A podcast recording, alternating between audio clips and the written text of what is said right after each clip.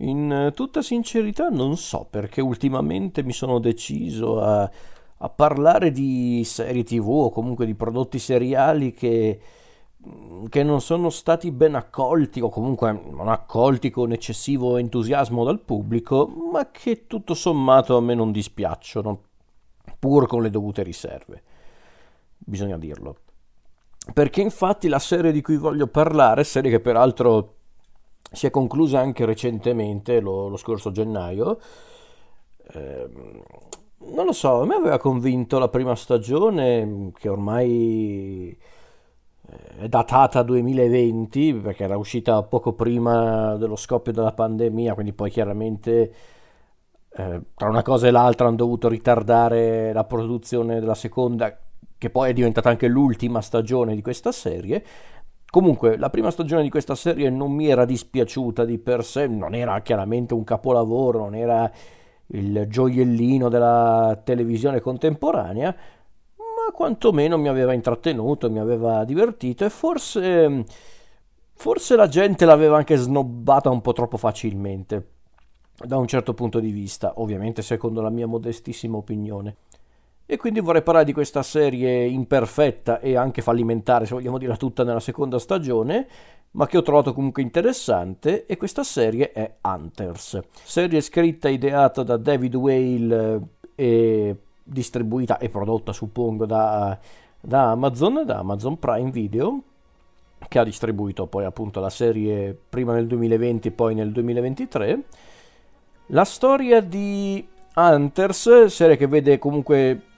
tra i produttori anche Jordan Peele, noto regista e sceneggiatore e uno dei nomi più apprezzati dell'horror contemporaneo, visto che Peele ha firmato e diretto non uno ma ben tre grandi film eh, horror o comunque thriller, ovvero Scappa Get Out, Noi e il più recente Nope.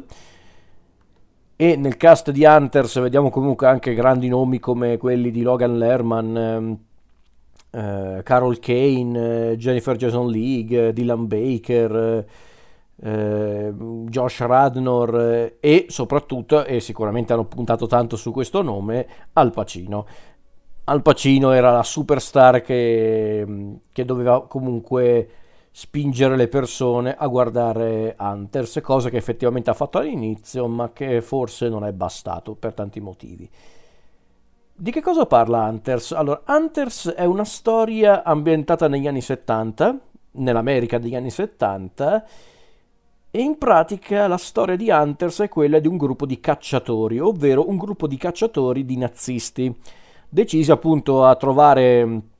tutti i nazisti che sono scampati a, alla fine della guerra e alla fine dell'olocausto e che sono scampati anche al, al, processo di Norimberga e che si sono nascosti in America, perché a quanto pare ci sono tanti nazisti in America, specialmente un piccolo gruppo di nazisti che vuole a quanto pare riportare il, ehm, il nazismo in auge, vuole addirittura fondare un quarto Reich.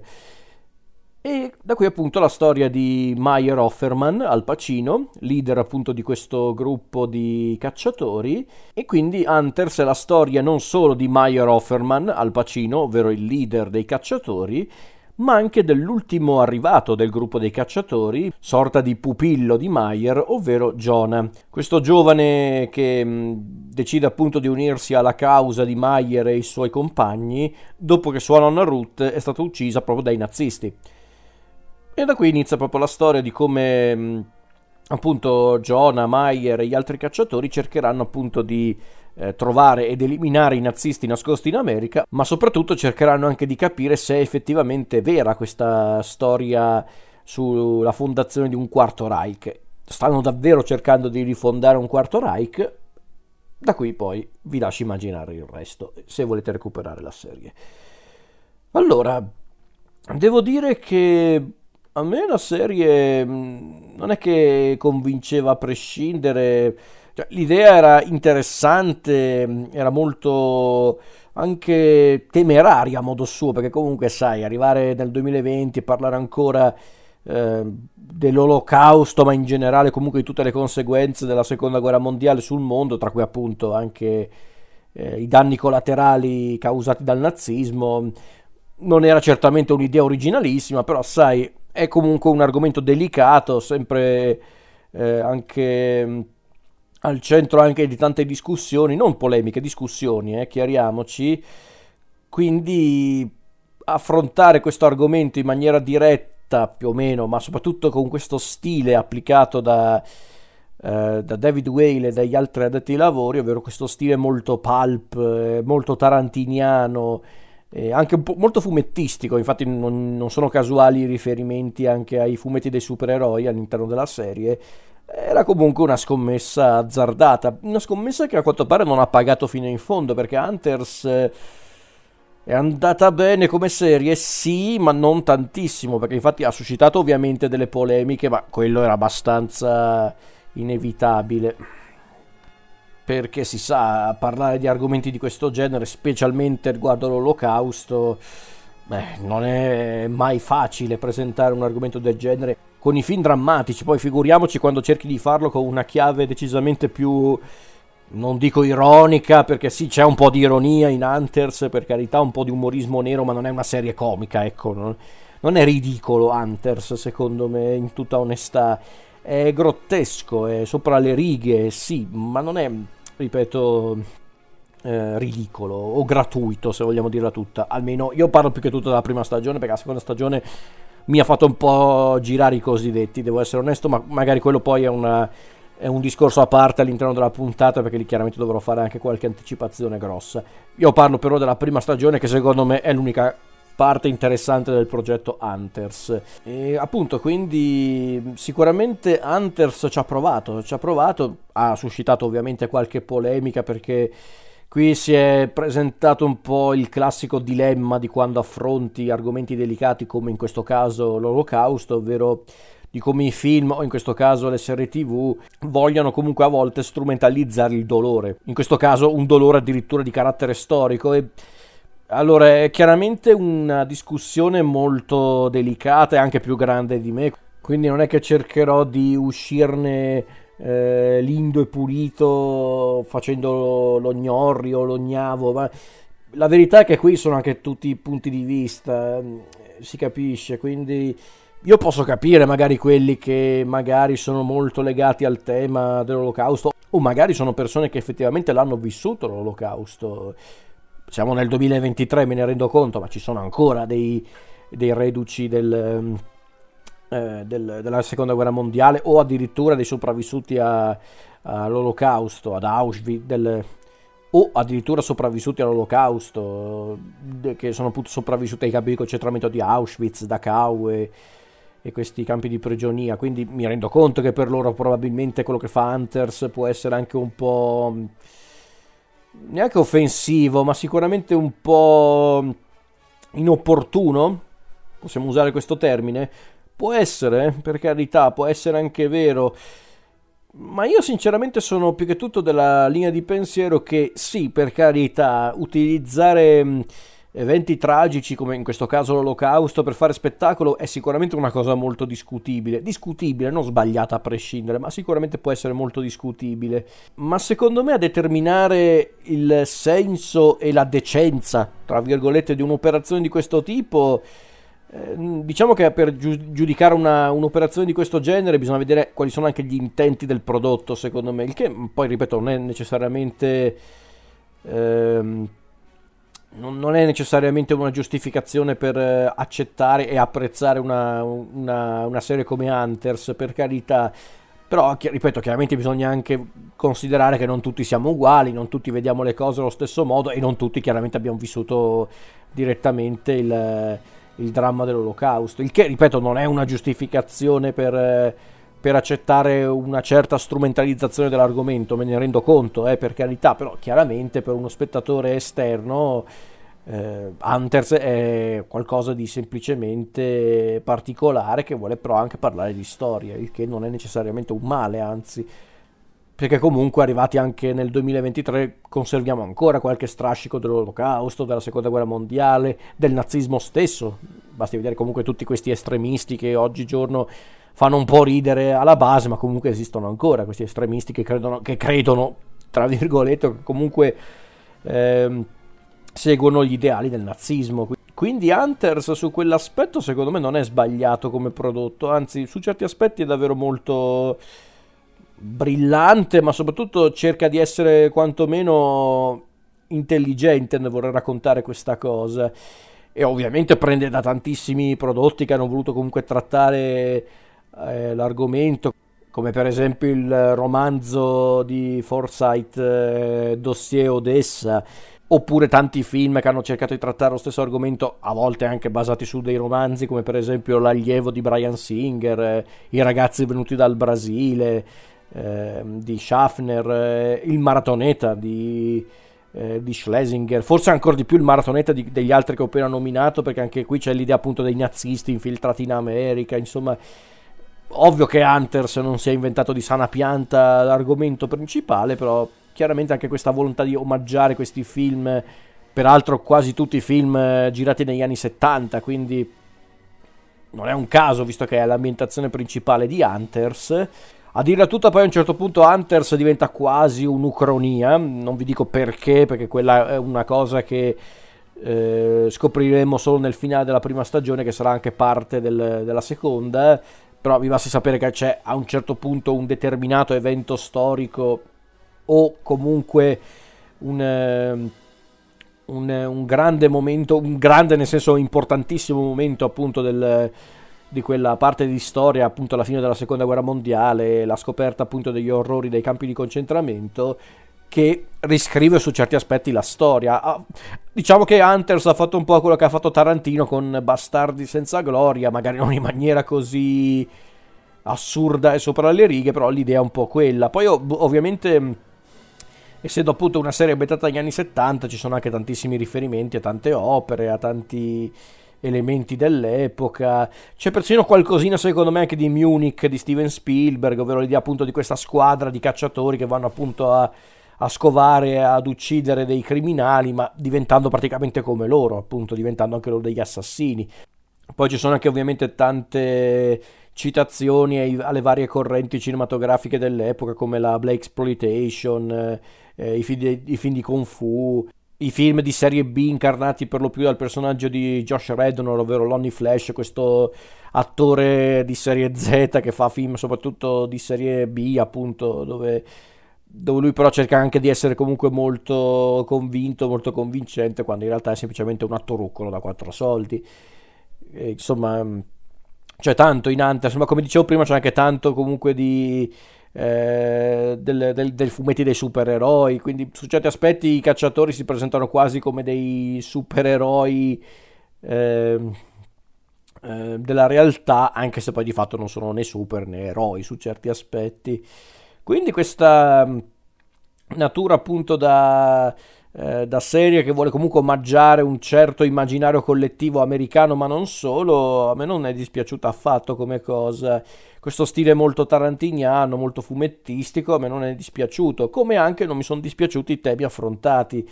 E i temi si sprecano in, in Hunters. Ehm, è una serie che parla innanzitutto della vendetta, intesa proprio come appunto un'azione necessaria, tra virgolette, per vivere meglio, quando in realtà non è così, perché la vendetta genera altra vendetta, la violenza crea ulteriore violenza ed è un tema molto forte in Hunters. Perché infatti Hunters attraverso questo tema vuole anche affrontare un po' innanzitutto il dramma dell'olocausto in tanti aspetti, ma anche per come Hitler e tutti i suoi eh, seguaci hanno cercato di distruggere non solo un popolo, ma persino un'intera cultura. Infatti c'è questo aspetto in Hunters dei, eh, de, appunto di tutti i beni preziosi de, delle famiglie ebraiche che sono stati appunto sequestrati dai nazisti e non solo. A volte sequestrati perché appunto il piano di Hitler eh, implicava appunto la vera e propria cancellazione di una razza ma anche perché qualcuno ne ha approfittato, qualcuno ne ha approfittato per prendersi appunto dei soldi, per arricchirsi, quindi ci sono comunque questi aspetti che magari non vengono mai del tutto esplorati quando si parla di olocausto, ma che rende appunto l'olocausto uno dei più grandi drammi storici di tutti i tempi, che ancora oggi viene costantemente eh, affrontato e ricordato. Per questo dico che secondo me Hunters non è del tutto gratuito come prodotto per quello che racconta, anche utilizzando questo stile molto sopra le righe, molto fumettistico. Eh, sì, per carità, magari a volte possono anche calcare un po' la mano, non dico di no, Però poi improvvisamente arrivano anche questi siparietti, tra virgolette, un po', un po anche trash, bisogna dirlo, ma volutamente trash, come per esempio eh, lo spot pubblicitario che invita i nazisti ad andare in America, tipo in Alabama, non mi ricordo, per nascondersi, oppure il quiz a premi del perché la gente odia gli ebrei, che, che detto così sembrano proprio delle cose messe lì giusto per far ridere, ma in realtà no, perché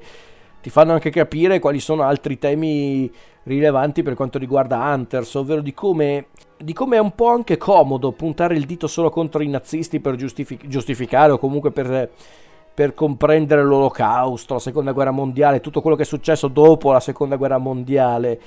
perché non è così, è come, come anche sbagliato definire semplicemente i nazisti come i cattivi assoluti, cosa peraltro anche abbastanza accettabile considerati tutti i crimini che hanno commesso durante la guerra. Però poi se li metti anche in confronto con gli americani, che comunque anche loro sono stati comunque autori di non poche nefandezze, e bisogna anche dire che gli americani hanno anche approfittato per quanto riguarda quello che è successo durante l'olocausto e, e la seconda guerra mondiale in generale, basti vedere appunto anche l'operazione Paperclip, che peraltro viene pure citata in, in Hunters, perché infatti c'è tutto questo discorso in Hunters dove gli americani vorrebbero passare per quelli che credono nella giustizia, che credono appunto eh, nella volontà anche di dare una seconda chance a quelli che hanno sofferto, quando in realtà semplicemente è un paese pieno di contraddizioni e di ipocrisie. C'è infatti questa sequenza all'interno di uno degli ultimi episodi della prima stagione in cui c'è uno dei buoni della serie, ovvero il personaggio di Millie, eh, il personaggio di Jerica Hinton, che è un agente dell'FBI che non, non, fa parte dei cacciatori, però comunque diciamo che diventa una sorta di alleata del gruppo. E dall'altra parte di questo dialogo c'è Biff Simpson, che è uno degli, dei nazisti infiltrati in America, interpretato dal grandissimo Dylan Baker, che peraltro è anche un nazista infiltrato nell'amministrazione di Jimmy Carter quindi perfettamente integrato nella società americana, persino in politica. C'è questo dialogo dove appunto Millie, che è quella un po' più idealista, quella che vorrebbe credere anche nella giustizia, cerca appunto di, di, appunto di dimostrare la sua tesi, ma uh, Simpson, che è uno dei cattivi, ma paradossalmente anche forse uno dei più svegli tra i personaggi di, di Hunters, o comunque quello che con il suo cinismo in effetti ha, ha inquadrato meglio la, la situazione generale e anche i vari fronti, tra virgolette, Simpson è lì che dice in maniera proprio anche sprezzante e cinica che in realtà America e, e, e, partito nazista non è che poi sono tanto diversi su certi aspetti perché entrambi hanno commesso crimini e tanti orrori, ma comunque eh, cercano di giustificare queste loro nefandezze con eh, dei concetti di giustizia, di, del fine che giustifica i mezzi, queste cose qua, insomma. Quindi quel discorso è molto interessante molto forte e che ti fa anche capire un po' qual è anche il pensiero di Hunters, ovvero alla fin fine è tutta una questione di scelte morali, ovvero capire qual è la strada che vuoi seguire tu come persona per, per appunto essere giusto secondo il tuo punto di vista quindi è interessante secondo me. Non niente di nuovo eh, per carità niente di originalissimo ma comunque interessante. E visto che abbiamo parlato di Millie e Beef parliamo anche dei personaggi a questo punto. Devo dire che i personaggi a grandi linee non mi sono dispiaciuti non tutti secondo me sono molto approfonditi anche alla luce di quello che hanno fatto nella seconda stagione però Logan Lerman, che peraltro è uno di quegli attori che sembra aver scoperto la fonte della giovinezza, perché questo qua è rimasto identico da quando era ragazzino, eh, visto che Lerman comunque è un attore abbastanza giovane che lavora più o meno da, dai primi anni 2000, da, dal Patriota, non so se ve lo ricordate, quel film con, eh, con Mel Gibson, eh, ed è uguale ragazzi, è rimasto identico ti prego, signor, signor Lerman, spiegami come fai a rimanere così giovane. No, non me ne frega niente, però per dire. Eh, lui è un, è un, protagonista molto valido, forse perché John è proprio il tipico protagonista che lo incontriamo all'inizio della storia in un certo modo, poi cresce sempre di più e diventa qualcosa di diverso, una sorta di Luke Skywalker eh, che viene appunto coinvolto in una caccia per... Eh, per scovare e uccidere i nazisti e non è neanche un parallelismo così forzato perché effettivamente ci sono anche dei riferimenti a Star Wars nel corso di Hunters. La squadra di, di Mayer, di cacciatori, secondo me sono tutti abbastanza zeccati. Eh, forse i migliori sono i coniugi Markovitz, ovvero Sol Rubinek e Carol Kane, Murray e Mindy, perché sono quelli che effettivamente sono più legati al, al, dramma dell'olocausto, quelli che effettivamente hanno perso tanto a causa dei nazisti, a, a causa appunto del... Um, delle azioni politiche non solo di Hitler, quindi sono forse anche i personaggi più teneri, anche quelli, forse anche che quando li vedi che vogliono cacciare e ammazzare i nazisti, non dico che arrivo a giustificarli, però li capisci, cioè capisci perché questi qua vogliono appunto scovare i nazisti e farli soffrire, perché sono molto... Eh, furibondi con questi criminali. Li puoi, li puoi, comprendere. Poi, ripeto, secondo me non è abbastanza per giustificare le, le, loro azioni ma forse anche loro stessi si rendono conto che stanno superando il limite, però non ci possono far nulla perché ormai la storia è questa. Eh, per quanto riguarda gli altri membri del gruppo, Lonnie Flash ehm, il personaggio di Josh Rednor eh, è un personaggio abbastanza simpatico. In tutta onestà non ho mai capito il senso di questo personaggio all'interno del gruppo. Sì, lui è il mago dei travestimenti, è l'attore, ma, ma perché lui?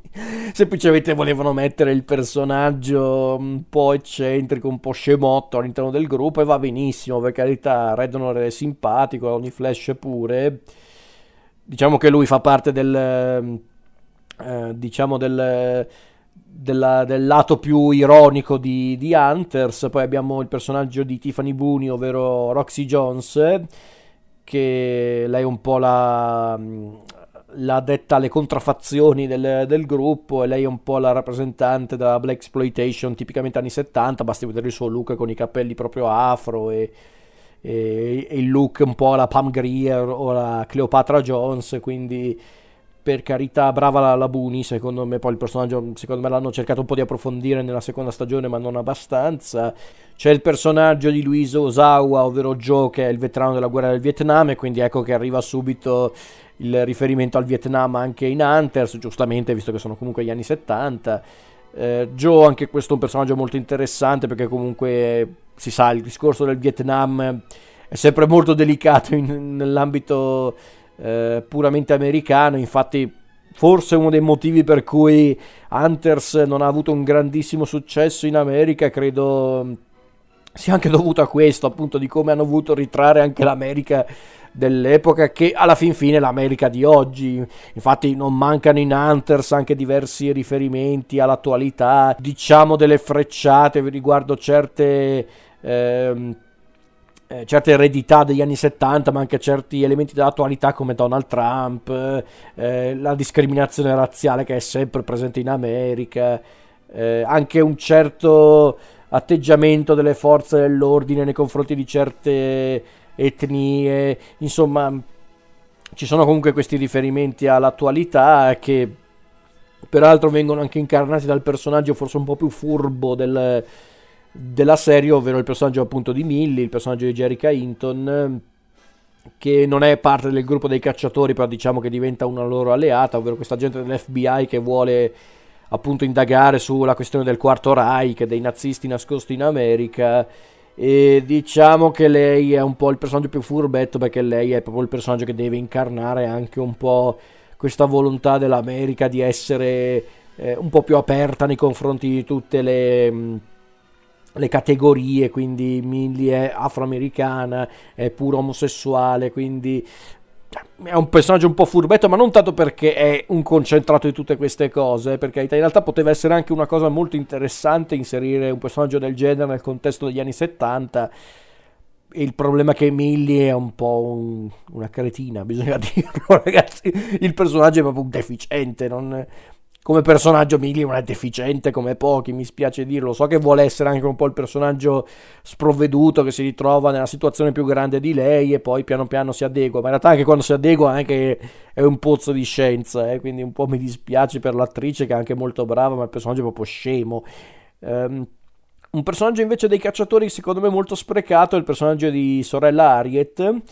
che ha una storia molto interessante alle spalle, il personaggio di Kate eh, Mulvani, ma anche lei è un personaggio che secondo me non viene valorizzato fino in fondo e purtroppo è uno dei personaggi che viene più eh, devastati dalla seconda mm, stagione, ma la seconda stagione è davvero un caso un po' particolare, ne riparlo dopo. Eh, devo essere onesto, un personaggio che proprio non mi ha convinto ma non per il personaggio, ma per l'attore, è proprio Mayer. E lo so, qualcuno potrebbe dire, eh, stai parlando male di Al Pacino? Sì, ragazzi, devo dirlo. Al Pacino io lo adoro eh, come attore, ma mi spiace dirlo negli ultimi anni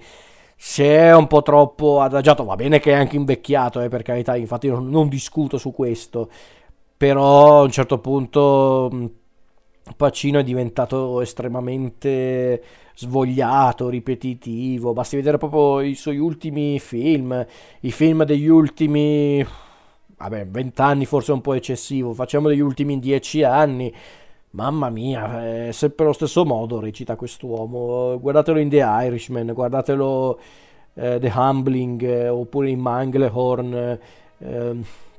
è sempre uguale, sempre lì che parla allo stesso modo, gesticola sempre allo stesso modo con ste cazzo di mani. Scusatemi se scherzo sempre su questa questione delle mani, però davvero se ci fate caso dovreste fare un, un gioco alcolico per vedere quante volte Pacino muove le mani e diventerete ubriachi in eh, un'ora, neanche, in mezz'ora. Però adesso, per, a parte gli scherzi, a parte in davvero pochi prodotti degli ultimi anni, come per esempio in House of Gucci, dove forse davvero Pacino è uno dei migliori, cioè, Pacino non ci prova neanche più e lo capisco, eh, per carità, è anziano, poi con la carriera che ha alle spalle ci può anche stare, però non mi rendi convincente un personaggio come Mayer, che è un personaggio anche molto interessante, alla luce anche di un certo segreto che si porta eh, con sé, però mi spiace, non, eh, non, mi convince perché Pacino proprio non ci prova nemmeno, è sempre lì a fare i monologhi, a a, a, ballare la samba con le mani e basta. Un po' mi dispiace. Secondo me è il personaggio più sprecato, Mayer, perché personaggio interessante, con una storia molto intrigante, attore secondo me non proprio azzeccato, mi spiace. E mi spiace perché loro volevano anche, intendo i creatori di Hunters, volevano anche puntare tanto su Pacino, ma mi spiace, ma secondo me lui è il meno convincente. E in questa storia, paradossalmente, i personaggi più azzeccati sono proprio i cattivi, sono proprio i criminali nazisti con cui i nostri devono confrontarsi. C'è Linolin ehm, nei panni del colonnello, quella che a quanto pare sembra essere la leader del quarto Reich, anche se poi scopriremo che è un personaggio anche questo con alcuni segreti, segreti anche di non poco conto. E poi ci sono, secondo me, i personaggi più azzeccati, anche questi tremendamente sprecati nella seconda stagione, ovvero il personaggio del già citato Biff Simpson, il, il sottosegretario di Stato nell'amministrazione Carter, che però in realtà è un agente nazista sotto copertura, interpretato dal solito impeccabile Dylan Baker, con quella sua faccia da schiaffi incredibile. Ma poi al di là di tutto, secondo me Biff Simpson è anche il personaggio migliore perché è quello più... Eh, diciamo, stavo per dire più simpatico, ma diciamo piuttosto che è il cattivo che ami odiare, proprio per quanto è viscido, per quanto è disgustoso, ma per quanto è anche, eh, anche a modo suo scaltro. Perché secondo me Simpson è anche il più consapevole, anche quello più intelligente del gruppo di personaggi presenti in Hunters, perché è quello che vede in effetti le cose per come stanno. Eh, perché lui non ci crede appunto nella distinzione tra um, americani e nazisti, quindi è un personaggio proprio negativo, sì, per carità, è un personaggio negativo, ma è un personaggio negativo interessante. Come è anche interessante l'altro personaggio negativo, quello che su certi aspetti è la vera e propria nemesi di, di Jonah, ovvero il personaggio di Travis, il personaggio di Greg Austin, che è questo neonazista americano che viene coinvolto appunto nel piano del quarto Reich, questo personaggio che a quanto pare è anche un po' basato sulle figure di noti serial killer dell'epoca, come per esempio Ted Bundy, e in effetti anche nell'aspetto sembra voler ricordare un po' un Ted Bundy, eh, ma decisamente più eh, minaccioso anche all'esterno, perché sa chi è Ted Bundy capirà, e Travis è anche uno dei personaggi forse anche più mm, forti di Hunters perché rappresenta proprio anche forse i peggiori danni collaterali del nazismo, ovvero l'eredità del nazismo, perché infatti Travis è questo fanatico neonazista che non sembra neanche avere una vera e propria motivazione per seguire eh, appunto gli ideali nazisti, perché scopriamo che non, non, è che proviene da una famiglia povera o comunque da una famiglia con tante difficoltà economiche o magari una famiglia che che maltratta Travis. No, no, Travis è figlio di una famiglia normale, una famiglia eh, fatta di di persone buone o comunque di persone oneste che magari hanno trascurato Travis, chi può dirlo, però non lo sapremo mai. Però tutto qui, Travis probabilmente era un ragazzo un po' problematico, un po' anche rabbioso, che ha deciso di seguire appunto la via del nazismo per diventare, secondo la sua ovviamente visione del mondo, qualcuno. E forse Travis è anche il personaggio forse più attuale tra quelli di Hunters, perché quanti ce ne sono come Travis oggigiorno, di, appunto di giovani che seguono gli ideali del nazismo, ma neanche per una convinzione vera e propria, semplicemente perché non sanno che cosa fare, non sanno che cosa seguire per imporsi, quindi personaggio molto interessante secondo me. A questo punto, visto che sto tirando un po' per le lunghe, parliamo delle stagioni, che sono solo due. Secondo me non erano solo due nei, nei piani del, dell'ideatore della serie, però è andata così. E appunto la prima stagione, quella che ha esordito nel 2020, secondo me è la migliore delle due. Mm, gli unici difetti che mi verrebbe da, da da, in, da, appunto da individuare di questa stagione sono il minutaggio troppo lungo di ogni episodio, ma quello è proprio un vizio che hanno le piattaforme streaming, Amazon Prime Video non è da meno, anche se secondo me Hunters quantomeno è scorrevole, quindi episodi lunghi per carità, ma perlomeno non è noioso. Ha anche una bella resa scenica, una bella confezione, merito anche ovviamente di qualche regista di tutto rispetto, visto che per esempio il primo episodio di Hunters mm, è diretto da Alfonso Gomez Rayon, che è un noto eh, professionista, regista, ma non solo. Ha fatto un lavoro splendido con quel primo episodio. Se, se anni fa Hunters fosse stata una serie da proporre in un canale televisivo regolare, il primo episodio sarebbe stato il cosiddetto pilota, ovvero quello che avrebbe dovuto eh, convincere i produttori a dare fiducia a una serie. Ecco, in quell'ottica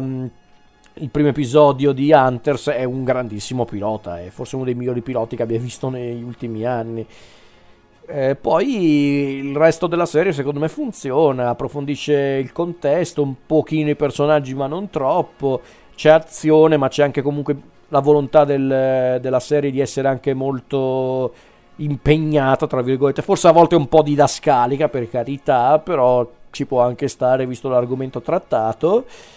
Finisce anche con un bel colpo di scena, non del tutto eh, sorprendente se segui la, la, serie con attenzione. E considerato anche appunto l'argomento trattato, secondo me era anche un po' scontato questo finale, però comunque fa il suo effetto, non si può negare. Forse non fa effetto tanto per eh, il colpo di scena in sé, ma piuttosto per quello che eh, ci porta al colpo di scena, il perché di quel colpo di scena, quindi è quello che secondo me lo rende efficace. Quindi la prima stagione io ve la consiglio come, come, appunto, come prodotto televisivo, nulla di incredibile, eh, per carità, nulla di davvero rivoluzionario, ma se volete qualcosa di leggero, di, di, leggero poi per modo di dire, ma qualcosa che comunque scorre bene, che comunque cerca anche di, eh, di lasciare qualcosa di concreto allo spettatore, pur non essendo necessariamente un capolavoro televisivo, secondo me la prima stagione di Hunters fa il suo. Peccato che poi arrivi la seconda stagione, che è arrivata ovviamente con un po' di ritardo a causa di tante cose, tra cui per esempio, anzi, soprattutto a causa della pandemia. Quindi è arrivata questa seconda stagione che l'ho guardata fino alla fine e mi spiace, no, non va bene. Perché? Perché guardando la seconda stagione di Hunters ho avuto come l'impressione di vedere un progetto più lungo, cioè nel senso che doveva avere più stagioni, ma compresso. È come se avessero davvero dovuto inserire tutte le idee di almeno due, tre stagioni, to, siccome non è che volevano fare chissà quante stagioni di Hunters, probabilmente Hunters doveva essere una trilogia, chi lo sa. Però ecco, ho visto in questa seconda stagione tante, troppe cose per un'unica stagione, tanti sviluppi e retroscena mai davvero approfonditi e qui vi avviso che ci sono anticipazioni, quindi se non volete anticipazioni grosse riguardo la serie in generale, fermatevi qui. Vi ho avvisati, ok? Quindi, come dicevo, tanti sviluppi e retroscena della serie che non vengono mai davvero approfonditi. Quindi, per esempio, questa missione che ha separato il gruppo in Spagna, che non viene peraltro mai mostrata questa missione, la formazione dell'esercito neonazista di Travis, le torture subite da Joe da parte di, eh, di Adolf Hitler, perché c'è Adolf Hitler, eh, eh, seguendo la, la, famosa teoria che Adolf Hitler in realtà non si è suicidato nel bunker, ma si è nascosto in Sud America, quindi ok, le torture subite da Joe, il rapporto tra Lonnie e Roxy, il rapporto tra lo stesso Hitler e Eva Braun che è il colonnello, insomma, tante cose che non sono state approfondite, che sicuramente dovevano essere approfondite in un'altra stagione. Eh, altri sviluppi di retroscena un po' troppo improvvisi, come per esempio Millie che si unisce ai cacciatori dopo l'ennesima delusione, la sua nuova relazione non dico con chi.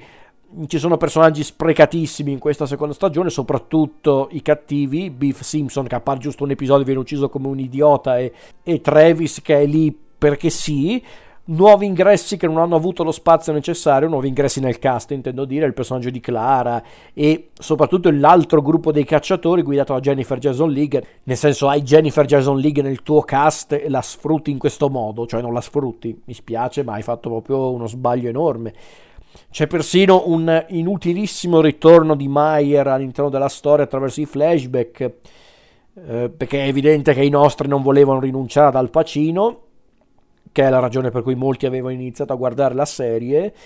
Eh, poi hai anche un attore perfetto per il ruolo di Adolf Hitler, di un Adolf Hitler anziano come Udo Kier. Hai Udo Kier a fare Adolf Hitler anziano e ancora vivo, eh, cioè nel senso non morto nel bunker, ma vivo in, in, in Sud America e non lo sfrutti perché eh, si vede che Udo Kier poteva essere davvero maestoso, spaventoso, ma non l'hanno sfruttato. E qui, si, ripeto, secondo me si vede che doveva essere una serie più lunga. Qui davvero sembra che abbiano voluto inserire tutte le cose di, di due stagioni in una, e il risultato è questo, appunto, perché infatti. Ehm, eh, ci sono davvero troppe cose che non vengono mai davvero presentate per davvero in questa seconda stagione. È un pasticcio. E poi, soprattutto, si è perso quel clima un po' palpe assurdo che davvero eh, caratterizzava Hunters eh, nella prima stagione, questo clima palpa, assurdo, ma mai davvero gratuito. E Hunters è diventato uno show anche estremamente moralista e anche i richiami all'attualità a un certo punto diventano davvero squallidi, specialmente nell'ultimo episodio con questi richiami diretti all'attualità, a Trump, all'assalto a Capitol Hill. Cioè, va bene ragazzi, lo faceva Hunters effettivamente nella prima stagione, ma non in maniera così diretta e non in maniera così patetica, dai. Perché hanno provato a metterci lì il conflitto morale con i due avvocati per il processo finale, con quello che vuole appunto eh, affrontare i nazisti a muso duro per eh, appunto dimostrare quanto sono mostruosi, l'altro che invece dice sì, ok, i nazisti sono colpevoli, bisogna condannarli, ma bisogna anche pensare alla giustizia, perché altrimenti se non seguiamo la legge, se non seguiamo la giustizia, noi non siamo migliori dei nazisti. È un discorso davvero... Ah, proprio, lì proprio si vede che proprio davvero hanno voluto seguire anche un'altra strada per quanto riguarda i temi. È evidente che i creatori di Hunters volevano raccontare tutte queste cose in più stagioni, ripeto, forse volevano fare una sorta di trilogia, ma vuoi per la pandemia, vuoi per le... Ehm, per le polemiche che ha suscitato Hunters alla sua uscita, vuoi per la controversa accoglienza del prodotto, vuoi che a un certo punto l'avevano rinnovata Hunters in tempi non sospetti ma è evidente che secondo me neanche Amazon voleva investire troppo su questa serie. Sembra quasi che abbiano voluto far fare la seconda stagione ad Hunters semplicemente perché avevano fatto un contratto e quindi facciamoglielo fare, ma dopo questa basta. Perché noi dobbiamo spendere 60 milioni a episodio per il Signore degli Anelli. Io non ci vedo altri motivi in tutta onestà. Se poi dovevano farle così, le stagioni successive alla prima, eh, riguardo Hunters, allora meglio che si fermino qui, assolutamente però un po' mi dispiace perché secondo me la prima stagione era molto interessante. Infatti, nella seconda stagione, gli ultimi episodi, gli ultimi due episodi, sono forse i migliori perché paradossalmente non sembrano neanche far parte della serie. Perché il, il penultimo episodio, The Home, la casa, potrebbe essere una sorta di cortometraggio un po' eccentrico, anche un po' tenero sull'olocausto. E qui, peraltro, riemerge anche lo stile molto grottesco e molto assurdo dell'Hunters. Eh, della prima stagione e secondo me The Home potrebbe anche essere proprio decontestualizzato dalla serie, da Hunters, e funzionerebbe come prodotto. Eh, sarebbe davvero un cortometraggio molto interessante. L'episodio finale, almeno nella prima parte, aveva come soggetto eh, l'idea di un film, secondo me, dall'idea semplice, ovvero il processo ad Adolf Hitler, un'idea semplice ma potentissima e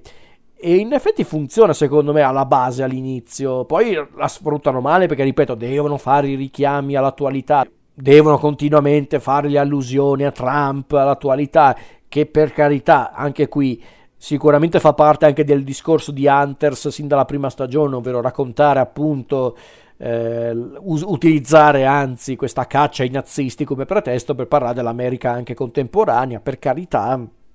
ma non in maniera così sfacciata e anche così moralista, ripeto.